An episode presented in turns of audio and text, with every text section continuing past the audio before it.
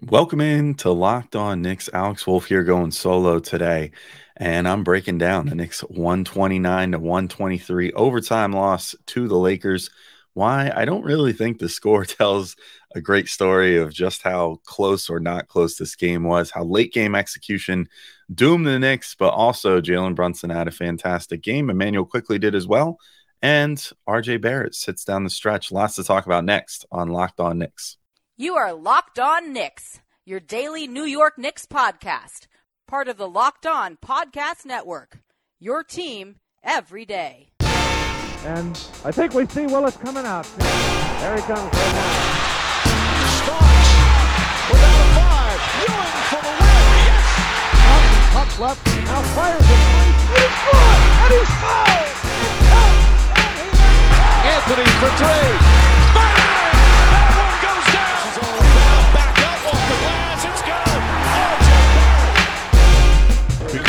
Infectious.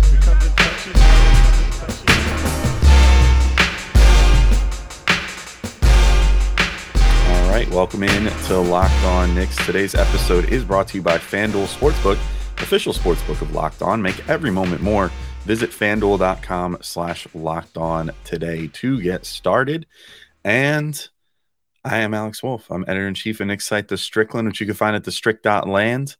And I want to thank you guys for making Locked On Knicks your first listen today and every day, whether you're checking us out on your favorite podcast platform or taking in the sights and sounds on YouTube. I appreciate you guys making us a part of your daily routine. And if you really like Locked On Knicks, be sure to hit the subscribe bell and the note or the subscribe button and the notification bell on YouTube or the subscribe button on your favorite podcast provider and set episodes to auto download so you never miss one. But uh lots of stuff to get into though. I'm this might not be my longest show ever. I don't know. This was not a particularly compelling game to talk about. Uh, but the Knicks lose 129 to 123 to the Lakers in overtime.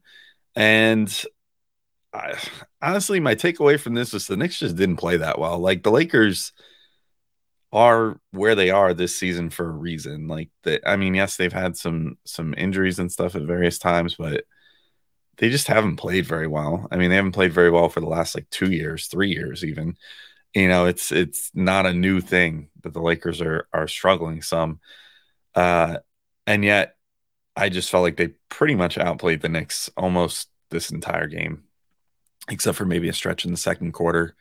Uh, you know, they they sort of had the Knicks offense figured out in many ways. They had uh, ways figured out to to stop Julius Randle, which I'll get to in a second. I guess if I want to start positive, though, I can start on one guy that they didn't really have figured out, and that's Jalen Brunson. Uh, Brunson really set the tone against, you know, obviously LeBron right now, very close to becoming the all time leading scorer in the NBA, which is a super impressive record. And, you know, he displayed some of that during this game, uh, why he's, you know, one of the best to ever play the game. And Brunson still took the challenge and went out there and, and honestly was like, the main reason that the Knicks were not completely out of this game uh, partway through the first quarter because they really struggled to open things up. And then Brunson kind of came in and well, didn't come in, but you know, he he was in the game and, and managed to figure things out and and score some points for the Knicks. Uh, 37 points, six assists. He shot 13 of 29. I I really thought he was in attack mode all game and like the threes weren't falling for him. Uh, I actually didn't write it down because I felt because I was like, oh, that was ugly. But I think he was two of seven, uh, which is not great. But other than that, he really had it going from pretty much everywhere else on the floor.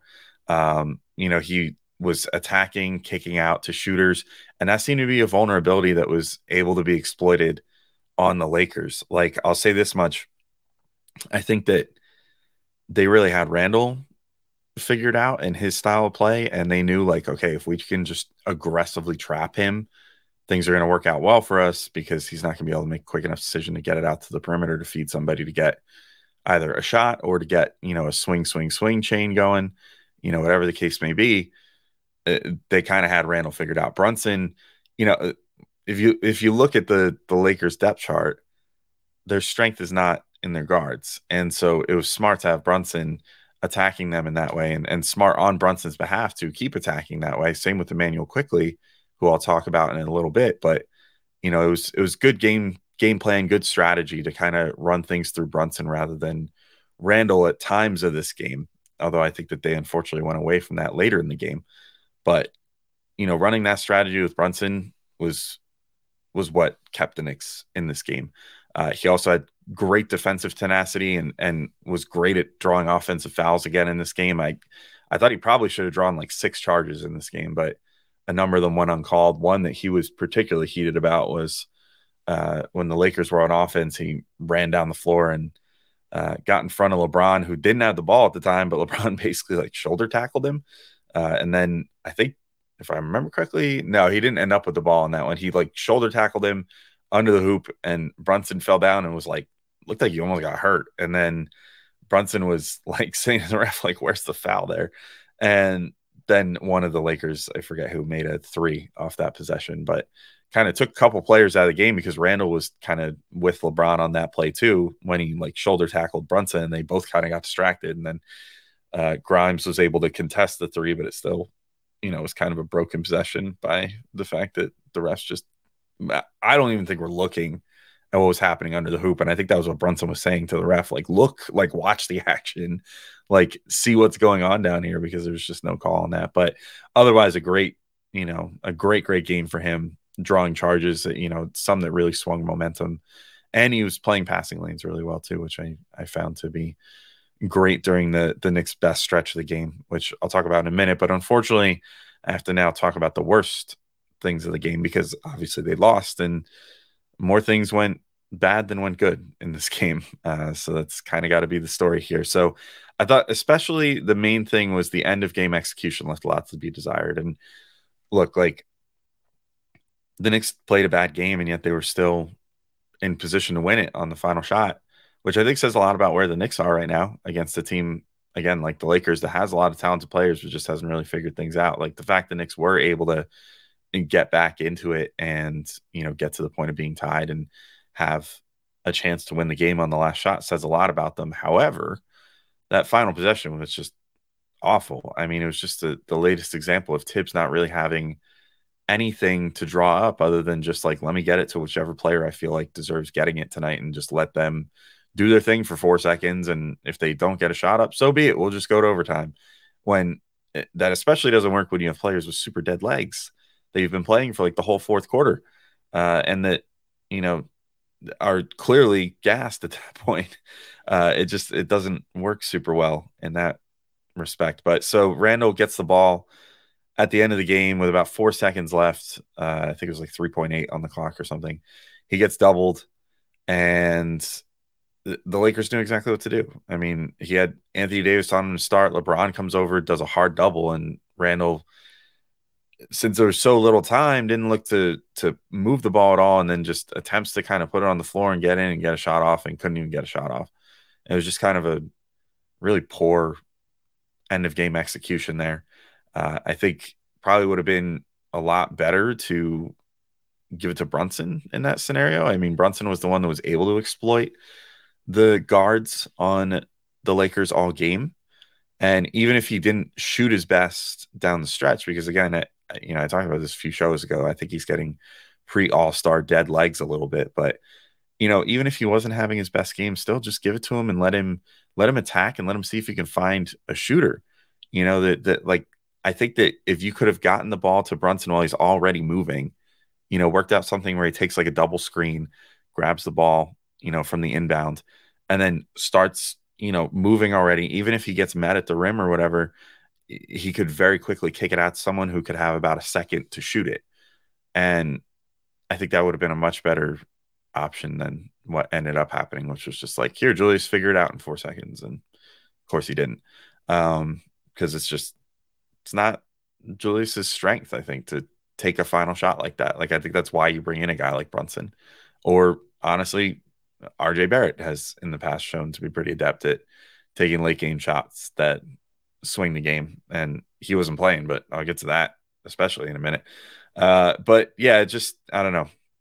I didn't understand the decision to not go to Brunson. Then the team was just really dead in the water in, in overtime. You know, the Lakers, I think, kind of found their second wind and they just they were attacking Randle and Hartenstein, you know, which of course means they were going to their two best players and LeBron and Anthony Davis a lot. But you know, they they knew the jig at that point. Like Randle and Hartenstein looked dead. Hartenstein had five fouls, and so was playing kind of tentative as a result because the Knicks just didn't really have any other option at center that they could throw out there because Jericho Sims just didn't have a a fantastic game, and you kind of just ran into this perfect storm where like Julius was kind of letting go of the rope a little and was and was clearly tired. Hartenstein was clearly tired and also was in foul trouble, and it, they just got exploited over and over and over time, and that led to the Lakers winning the game. Um, and then you know I, I also just think a lot of the offense in overtime was similar to the end of the fourth. There was just too much feeding Randle and letting him ISO, and the Lakers just kept doing basically the same thing. They were like throwing doubles at him and throwing extra attention at him, and he was kind of panicking, and then it just wasn't leading to good passes and wasn't leading to good possessions. So I, I wish that there could have been something a little more creative going on.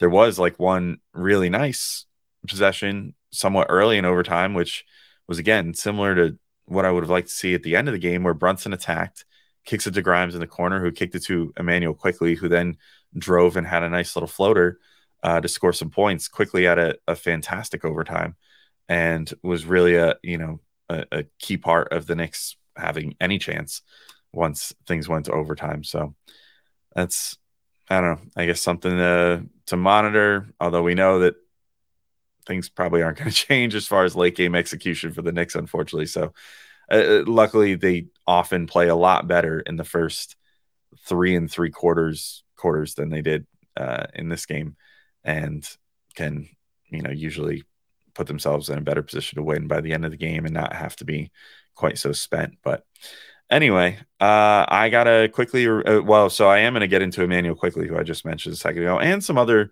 little positives that I took away from this game, including Isaiah Hartenstein and and some of the things early in the game. But first, I do have to remind you all that today's episode is brought to you by FanDuel. And this year, the only app you need at your Super Bowl party is FanDuel, America's number one sports book. We're really excited about our new sports betting partner for Locked On because there's a num they're the number one sports book in America, FanDuel.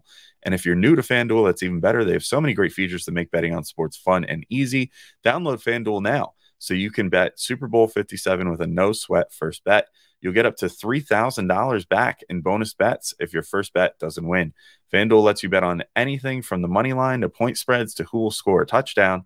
And, eh, you know, I love same game parlays. I'm going to be going crazy with those.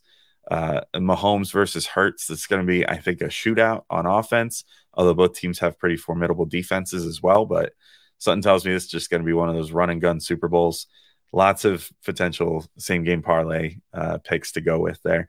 So that's going to be my move. Uh, the FanDuel Sportsbook app is safe, secure, and super easy to use. Best of all, you can get paid your winnings instantly. If you haven't heard about it yet, you know you can check out uh, uh, some commercials on TV. Uh, but yeah, you get your winnings instantly. It's super nice. Uh, and I, have been using the FanDuel app for forever, honestly. Even when we were uh, promoting other sports books on here, I was still using the FanDuel app, which I can now admit openly. It's it's easily the best app out there. So join FanDuel today at fanduel.com slash locked on to claim your no sweat first bet on Super Bowl 57. That's fanduel.com slash locked on. Make every moment more with FanDuel, official sp- sportsbook partner of the NFL and of Locked On. All right, and I'm back to talk more about this game and like let's try to start. Po- well, actually, no, let's keep this whole segment positive. This uh, uh sort of interesting, weird, negative um, at, to end the show with RJ Barrett. That'll be the final bit here, but uh, some positives to talk about. I think for one, the Knicks had a real hard time making shots early, uh, but they did take that punch to their credit. I think they got down 10 like within the first like five minutes. Uh, so that, you know, never way you want to start a game. And yet they took that punch, they got back in the game. They even got an eight point lead in the second quarter, which was easily their best quarter that they played. I mean, they were just really uh, getting after it on defense. I love when the Knicks just switch into like ball hawk mode where they're just like, we're going to play every single passing lane. And they did that to great effect and were able to get out on breaks and create points that way. Quentin Grimes had an absolutely amazing uh, transition finish at one point. Uh, he also made some really great passes during that stretch, uh, which is becoming the norm for him. But uh, had like this, I believe this one was during the second quarter. If if it if it was later, then I'm mistaken, but I think it was second quarter. Just had this crazy pass. Like I couldn't even figure out how it worked. He like like in real time. I guess I thought he, it looked like he was driving across the lane and was going to kick to the corner, but then he just sort of like lobbed it like behind him, like over his shoulder to Hartenstein, who finished it. A really cool play, a really great uh, look by Grimes. He continues to just kind of, especially when he's attacking, just have these these really great looks and usually wraparounds or no looks to centers that are just some of the best that you see on the entire team. Maybe the best. I mean, he might be the best player at, at, at passing it to a center while he's attacking the hoop like that. He's just fantastic at finding those looks. So great for him. Um, you know, I, I, just think that second quarter was was like Knicks basketball at its best. You know, offensive and defensive execution was clicking. They weren't letting the ball stick on offense too much. They were running in transition, and of course, they were playing you know tough and uh, disruptive defense, which is what you got to do. So I really enjoyed that second quarter. A big guy uh, throughout the entire game and and during that second quarter run that was so good was Immanuel Quickley, who was amazing as usual. He ends up with 19 points, eight assists, six of 12 shooting. Uh, he was honestly the only guy that was really able to do anything during overtime. First off, uh, he seemed like the only one that didn't have dead legs. That you know he was still able to attack, was still making buckets, was still making things happen, rebounding the ball, and on defense. Um, so credit to him for his conditioning, I guess, in that case. Uh, but I thought that he was one of the only guys that was kind of keeping things going at that point.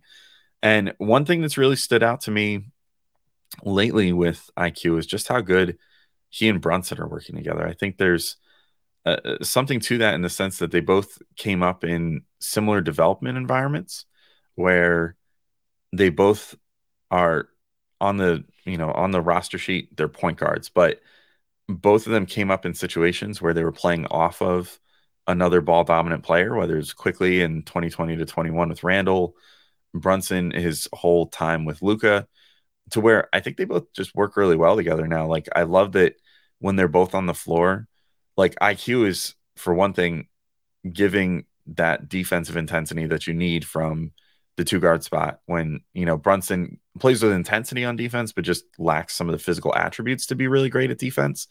And IQ just kind of makes up for a lot of that.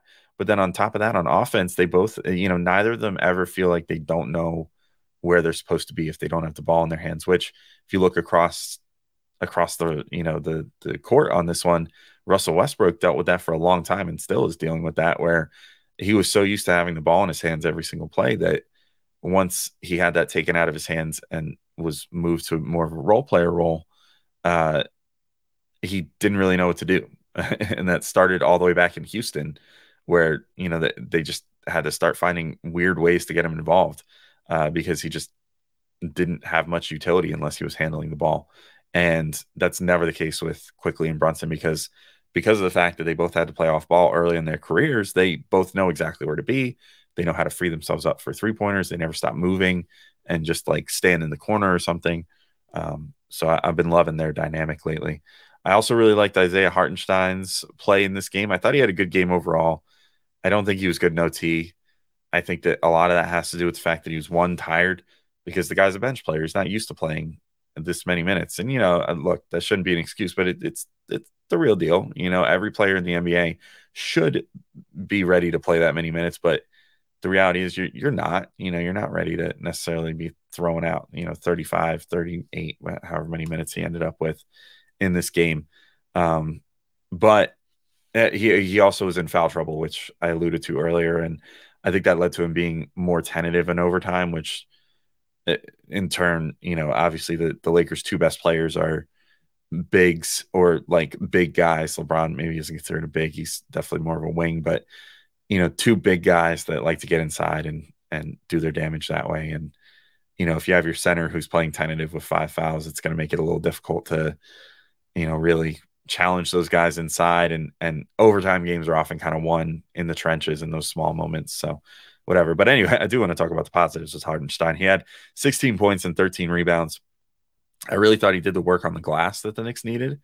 Again, against a really good front line. Like the Lakers have Thomas Bryant coming off the bench, who's having a fantastic season.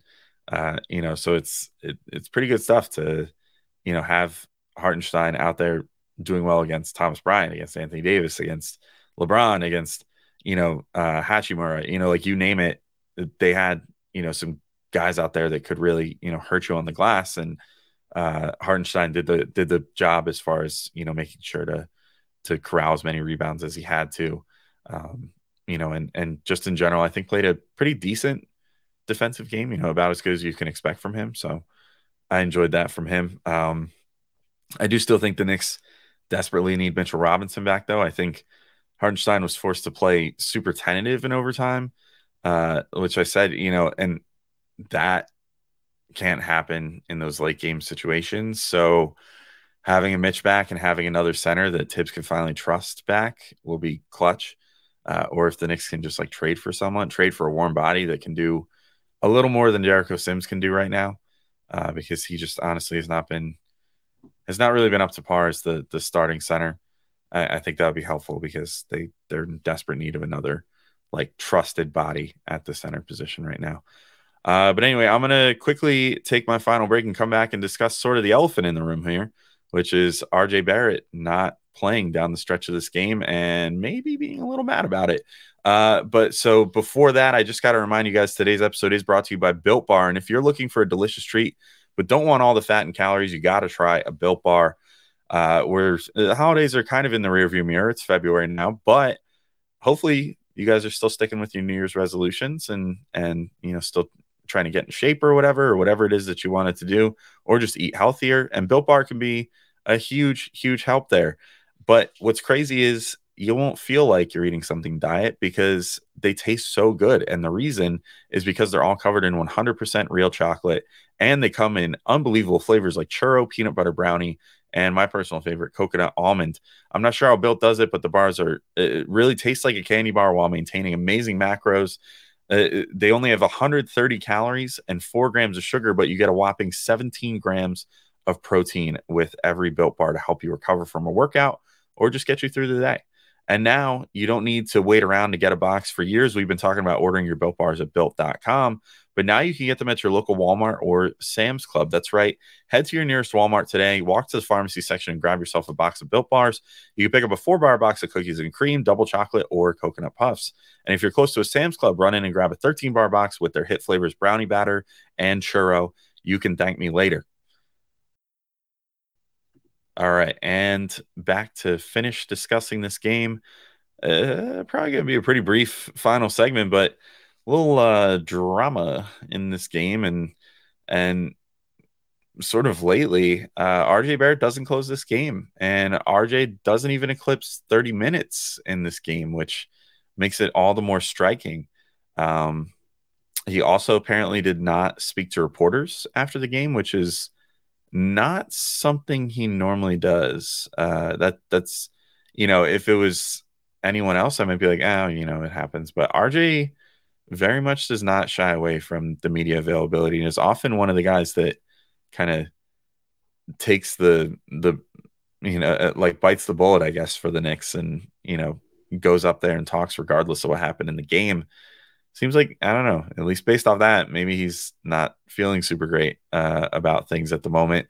And you know, I, I I can understand where he might be coming from. I can also understand that some of the other players have been playing better than him down the stretch at times, like especially Quickley. Like Quickley is obviously the guy that's kind of taken his spot down the stretches of games because the rest of the guys that have been in, well, other than like Hartenstein, who's sort of the de facto starter, but uh, at the at this particular moment. But like other than that, uh, of starters being displaced, like RJ is a pretty big one being displaced and not playing late in games lately.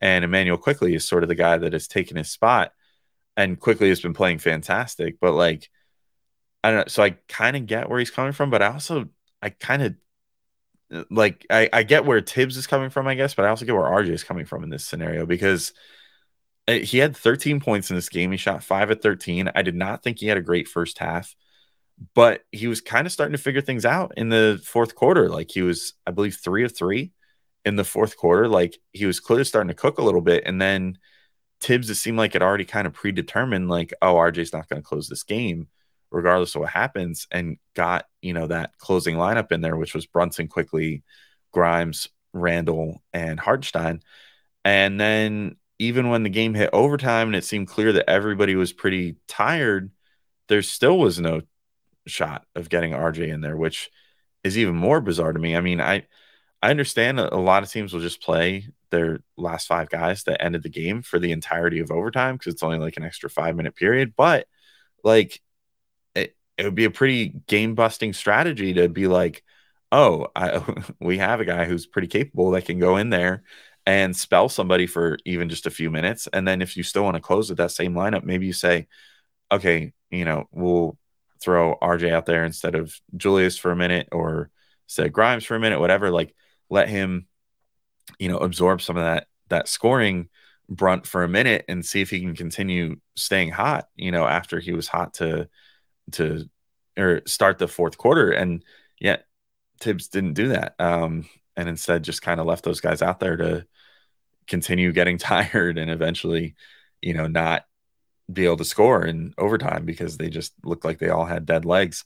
Um, I don't know. It, it, boggles the mind a little bit. He also, I mean, I don't think that RJ was fantastic on defense either, and he hasn't been lately. And you know that combined with if he's going to shoot like 35, 38 percent, whatever overall from the field, obviously that's going to make it so he's not super valuable uh, on the court because like what are you really offering at that point if you're not scoring and you're not playing the best defense but i don't think that anyone on the on the Knicks especially in like the overtime and late fourth was really playing great defense anyway um the Knicks probably should have just lost this game in regulation because LeBron was like taking tons of open threes on the perimeter uh, late in the game and just didn't hit any of them. But if he had hit even one of those, this game's probably over. And so I don't know. I, I don't totally get not giving the guy that you just invested so much money in in the offseason a shot, especially when I mean Thibs is to the point now where it the, the rotation is too tight. You know, it there is such a thing as too tight of a rotation, and he's found it. Like this is sort of Thibs being his worst possible self as far as like minutes management and whatever. Like, so this was an overtime game, so you're not looking at 48 minutes, you're looking at 53 minutes total, but you had Julius Randle with 43 minutes, Brunson with 44 minutes, Grimes with 40 minutes, Quickley with 38 and a half minutes, Hartenstein with 40 minutes.